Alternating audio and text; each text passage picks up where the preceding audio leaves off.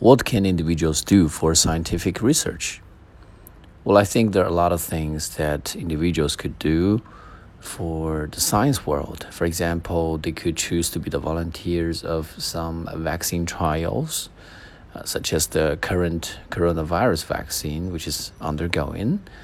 And, you know, the researchers and the scientists cannot complete this job by themselves because they need recipients, which are from different age groups or of different genders and of different health conditions, uh, so that they could gather enough data to guarantee the safety of the vaccine shots so as to protect as many people as possible.